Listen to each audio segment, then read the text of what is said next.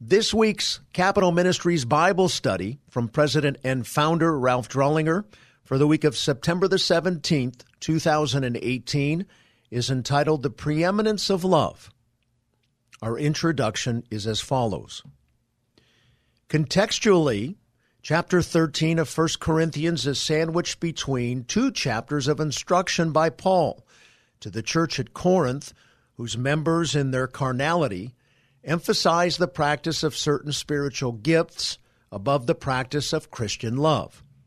Paul instructs them that love is preeminent. Again, it's what ties people together. Of special note are the love defining verbs that follow under the second outline point, the elements of love.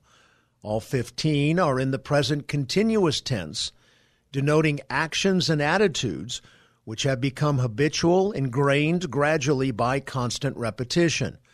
Born from this, and worthy of saying again, these defining characteristics of love are worthy of constant review and practice, especially with our spouses, family members, office staff, and professional colleagues. And again, love is what ties us together and sustains our relationships. Given that repetition is the key to learning and ingraining, I like to go over the study often. Akin to driving a car, these specific measurable aspects of love should become habitual responses in our lives, even though they are more difficult and take much longer to cultivate than the rote habits of driving a car. Before examining the fundamental aspects germane to objectifying love, Paul first emphasizes, and appropriately so, the superiority of love. So let's look at that first. The essentiality of love, 1 Corinthians 13 1 through 3. If I speak with the tongues of men and of angels, but do not have love, I have become a noisy gong or a clanging cymbal. If I have the gift of prophecy and know all mysteries and all knowledge, and if I have all faith so as to remove mountains, but do not have love, I am nothing. And if I give all my possessions to feed the poor, and if I surrender my body to be burned, but do not have love, it profits me nothing. In these three opening verses, Paul makes three stark comparisons in order to underscore the incomparability of love. These introductory remarks exclaim the dominance of love as a virtue over all other character traits.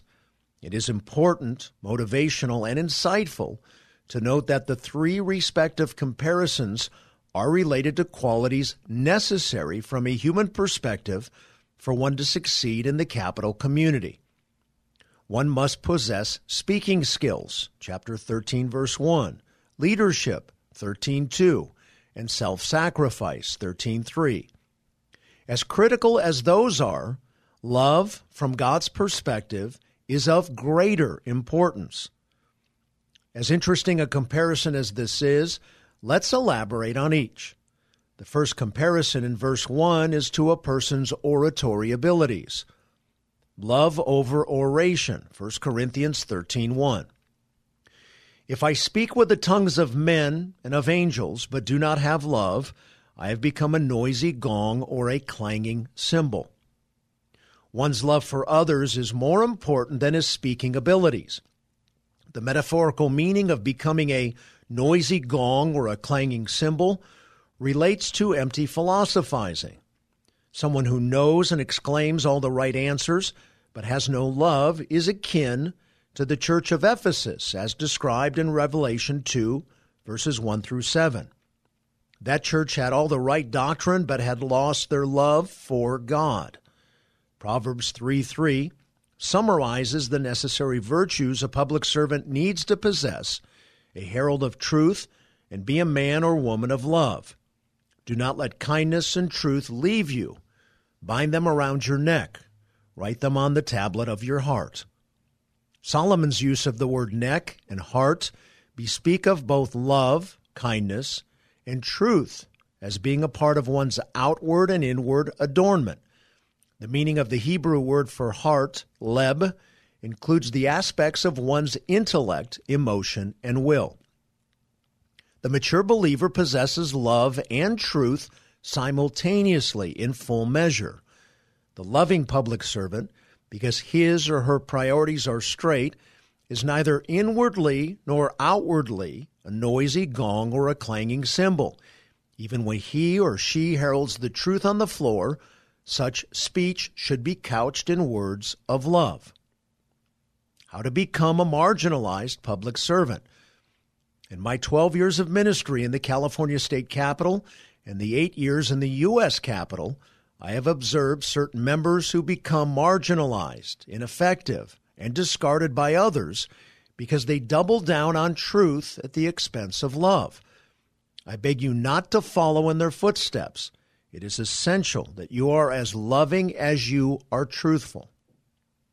Love over leading, 13 verse 2. If I have the gift of prophecy and know all mysteries and all knowledge, and if I have all faith so as to remove mountains, but do not have love, I have nothing.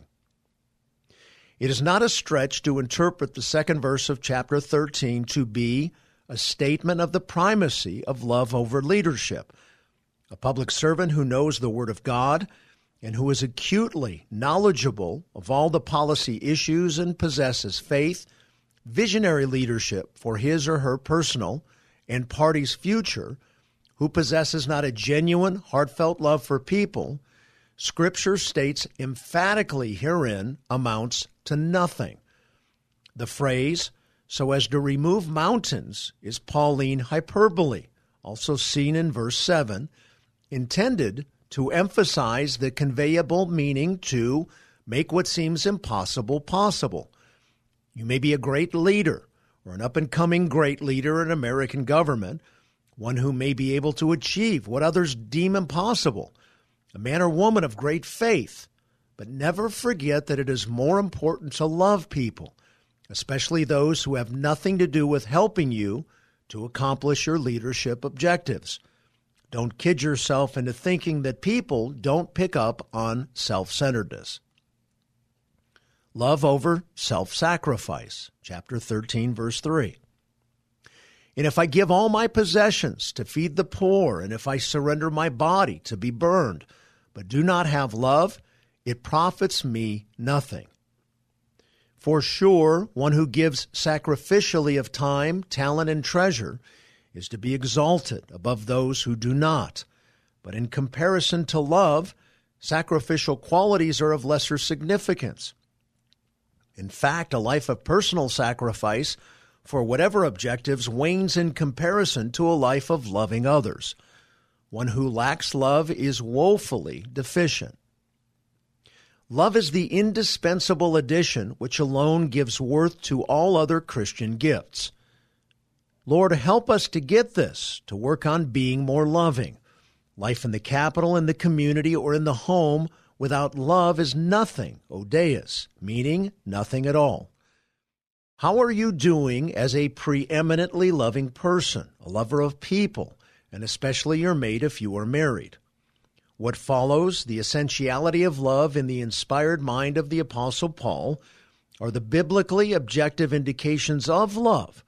They should help to answer the question Am I a loving person? This supersedes analyzing subjective feelings that may or may not accurately reflect one's real love quotient. The element of love. From 1 Corinthians 13, verses 4 through 7. Love is patient, love is kind, and is not jealous. Love does not brag and is not arrogant, does not act unbecomingly. It does not seek its own, it is not provoked, does not take into account a wrong suffered, does not rejoice in unrighteousness, but rejoices with the truth, bears all things, believes all things, hopes all things, endures all things. After first stating for openers what love is, love is patient and kind, Paul describes the characteristic elements of love's non existence. The following eight descriptors on this inspired by God passage list what love is not. Sometimes the best way to describe what something is is to state what it's not. After briefly examining and defining all of these virtues in 1 Corinthians 13, we will review Colossians chapter 3 verses 12 through 14 for additional insights relative to the emotional aspects of love in order to round out the study. Because love is emotive as well, but let's be careful not to get the cart before the horse. Keep in mind that emotions, both good and bad, always stem from one's thinking, either proper or improper, respectively. Given our cultural misunderstanding of love, it is essential for both you and me to approach and teach on love in this order 1 Corinthians 13 before Colossians 3. Number one, love is patient, macrothumeo. Literally, it means suffers long. This first characteristic is the ability to be taken advantage of by a person many times and not to be upset. The root word means to persevere. James uses this same Greek word in describing the attitudinal response of the prophets of the old, whose words went unheeded by their peers. Cross reference James 5, verse 8. Program your mind with Philippians 1 6. For I am confident of this very thing, that he who began a good work in you will perfect it until the day of Christ Jesus. The truth of this passage will help you to sober to the fact that God is not through sanctifying the other person, nor am I perfect either. So be patient, not condemning and judgmental. Remember, too, that since Christ forgave your sins, past, present, and future, that you must find room in your heart to forgive others who have wronged you. To be long suffering, patient with another's shortcomings is to be categorically loving. Number two, love is kind, chrestoomai. The counterpart to patience is kindness. The Greek word means to show one's self mild. This characteristic is a willingness to give to another, including one's enemies, to be gentle and slow in avenging. The Greek root means one desires and works for another's welfare. It is the idea of goodwill, generous responses, and actions in contradistinction to holding on to past bad memories and thence being bothered by another in the future, also known as he or she gets on my nerves. Number three, love is not jealous, zalao. Literally, the root word means earnestly desire. Contextually, jealousy is similar to covetousness as it is used here, carrying the idea of envy. It is a desire to have what another possesses as well as a fear that someone would take what you have. To the contrary, Scripture commands us to not want what another possesses and to give to others what we possess. We are to rejoice with those who rejoice, Romans 12:15. Choose to be glad for those who have, be they more talented, successful, popular, or beautiful, versus jealous or envious. Are you the biggest cheerleader of your mate, children, grandchildren, and colleagues? Number four, love does not brag, perperomai. Oh Literally, this means to talk conceitedly. The mature in Christ have forgotten about self importance, center on others, not self. Proverbs 27 2 states, Let another praise you, and not your own mouth, a stranger, and not your own lips. Further, be characterized by asking others sincere questions. Cultivate personal curiosity, talking little about self. Don't be quick to add your personal stories to every conversation. In the crowds in which you circulate, everyone already gets the point. They don't need to hear your long winded illustration that includes individuals they know nothing about.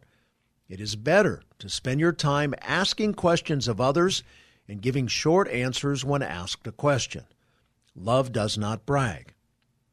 Think when approaching a conversation what can I learn from this person versus what can I tell them about me? Number five, love is not arrogant, fusiao. Literally, this means to puff or blow up. William Carey, who translated the Bible into 34 languages, was once put down at a banquet. An arrogant man said to him, Mr. Carey, I understand that you were once a shoemaker. Carey replied, I was not a shoemaker, only a shoe repairman.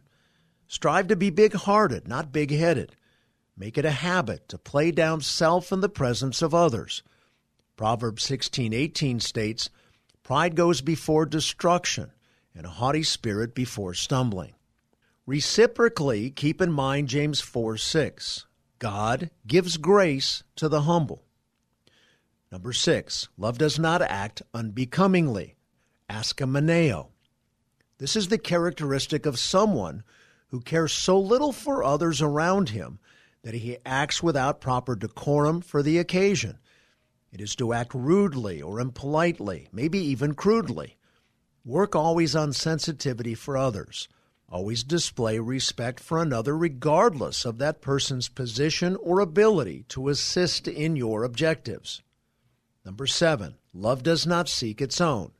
Zetio Y2.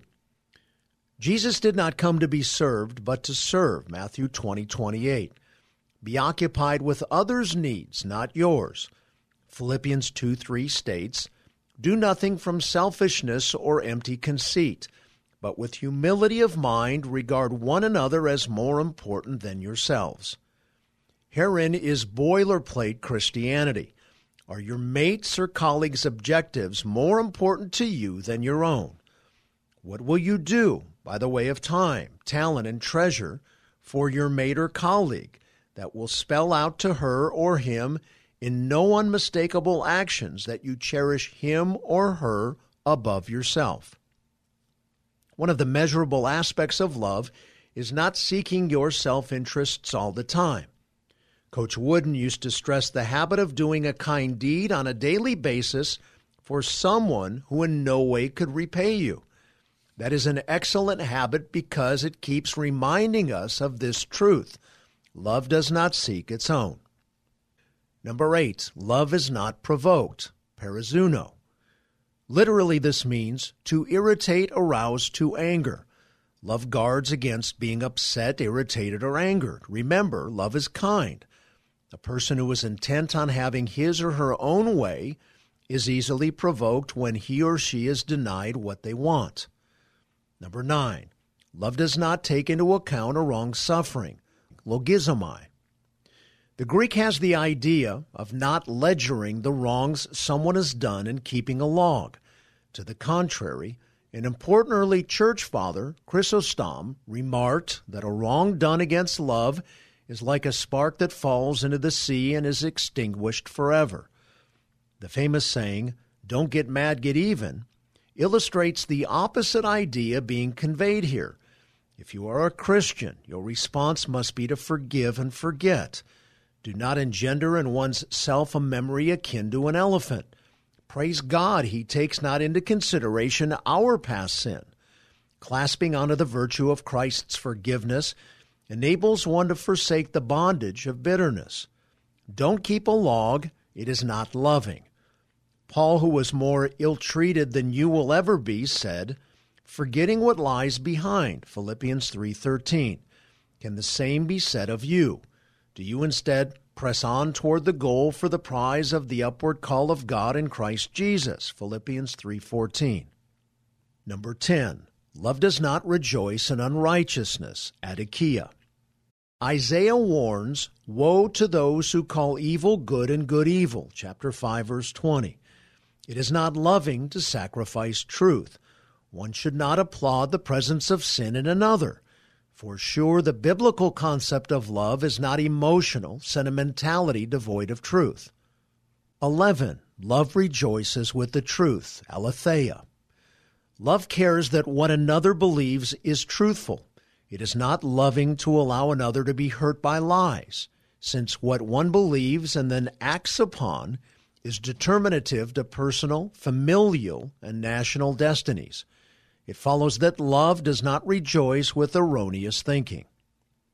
The following remaining four elements of love are stated in a literary device known as hyperbole, exaggeration in order to make a strong point. The repetition of all things, therefore, relates to all things within the confines of God's righteousness, will, and tolerance. Number 12. Love bears all things. Stego. Literally, this means to cover. Love covers a multitude of sins. Proverbs 10:12 and 1 Peter 4:8. You can measure your love for another as to how quickly you are willing and apt to forgive and forget, to move on relative to another's faults. God's nature and hopefully the believer's actions must emulate God's revealed character in Psalm 103, verse 12. As far as the east is from the west, so far has He removed our transgressions from us. It follows that in order for us to be as loving as Jesus expects us to be, that we be forgiving and forgetful. Number 13, love believes all things, pistuo. Love trusts, it is confident, it isn't suspicious or cynical. Love trusts even after past hurts for having trusted. It is better to trust and be hurt again than to end up living life alone and bitter. Keep taking risks in your relationships. Number 14, love hopes all things, elpizo. Literally, this means to anticipate with pleasure. Jesus did not take Peter's failure as final. The believer continues to hope that sinners will someday turn from their sin and that believers will someday mature in Christ's likeness, for to lose hope is equivalent to losing love. Again, and similar to the virtue of patience, I am confident of this very thing, that he who began a good work in you will perfect it until the day of Christ Jesus, stated Paul in Philippians 1 6. Remember, as long as God's grace remains operational in this world, human failure is never final. People do learn from their mistakes, hope for the best in a person relative to his or her future. To carry in you such an optimistic attitude toward others is to be loving. Number 15, love endures all things, hupomeno. This Greek word was used by an army that held its position no matter what the cost. Love holds fast to the one it loves. It will stand against all opposition. Love remains loyal even when the object of love is less than perfect. These 15 virtues may seem somewhat mechanical. They will, however, produce the emotions of love that are critically important to every human being and necessary to tying us together for the long run. Keep in mind, theologically speaking, all of these attributes of love already and completely exist in the life of the child of God per Colossians chapter 2 verse 10. The believer is made positionally perfect before God at the point of salvation how obedient one is to his new God given, loving, positional perfection in his everyday practice is a matter of obedience. All that to say this No believer can reason, I am just not a very loving person. All believers are perfect in their love. How obedient are you to your new nature in Christ? It is the more appropriate self analysis. The exuberance of love. Colossians 3, verses 12 through 14, speaks to the passions of love. So, as those who have been chosen of God, holy and beloved, put on a heart of compassion, kindness, humility, gentleness, and patience, bearing with one another, and forgiving each other. Whoever has a complaint against anyone, just as the Lord forgave you, so also should you. Beyond all these things, put on love, which is the perfect bond of unity. In light of all the perfect and sacrificial love Jesus Christ has displayed to and for the world, John 3:16, God expects nothing less in response from his followers. Heart of compassion, splanknon oinktirnos, speaks of the seat of emotions. These elements that follow in this passage are very similar to the ones spoken of in 1 Corinthians 13, but are in the context of having a heart of compassion. God's exuberant, supernatural love is poured out via the indwelling Holy Spirit in the life of the believer. Again and importantly, all of the elements of love presently exist in the believer's hearts. Cross reference Ephesians 1 3, Colossians 2 10, and 2 Peter chapter 1 verses 3 through 4. It isn't a matter of gaining them, it is a matter of taking ownership and using them. The essential, elemental, and exuberant aspects of love, as listed in Corinthians and Colossians, are all characteristic ingredients of the truly redeemed, and they should naturally flow in and from the life of every spirit filled follower of Christ. The eternality of love. Now let us return to the closing passages on love as found in 1 Corinthians 13. Love never fails. Love is permanent. It is an attribute of God, which means it never withers or decays. It is not as if love is important to one generation and not another. The believer should view this as a communicable attribute from God. Love is to be present and active in the life of every believer at all times and in every generation. Likened to Jesus, we need possess eternal, unfailing, ever present love. Agape love is part of the believer's very nature. May these virtues be increasingly unfolding in your life. May you conscientiously and regularly cultivate the habitual traits of Christ's unending love in your personhood. The 1 Corinthians 13 passages go on to contrast the importance of love with the spiritual gifts in the body of Christ, which is another study with a great deal of complexity. May God help you to put on the very nature every believer already possesses the essential, elemental, exuberant, and eternal aspects of love. Amen. This concludes this week's Bible study from Ralph Drollinger. This is Frank Sontag. May God bless you. Thank you for all you do on the Hill and for our great country.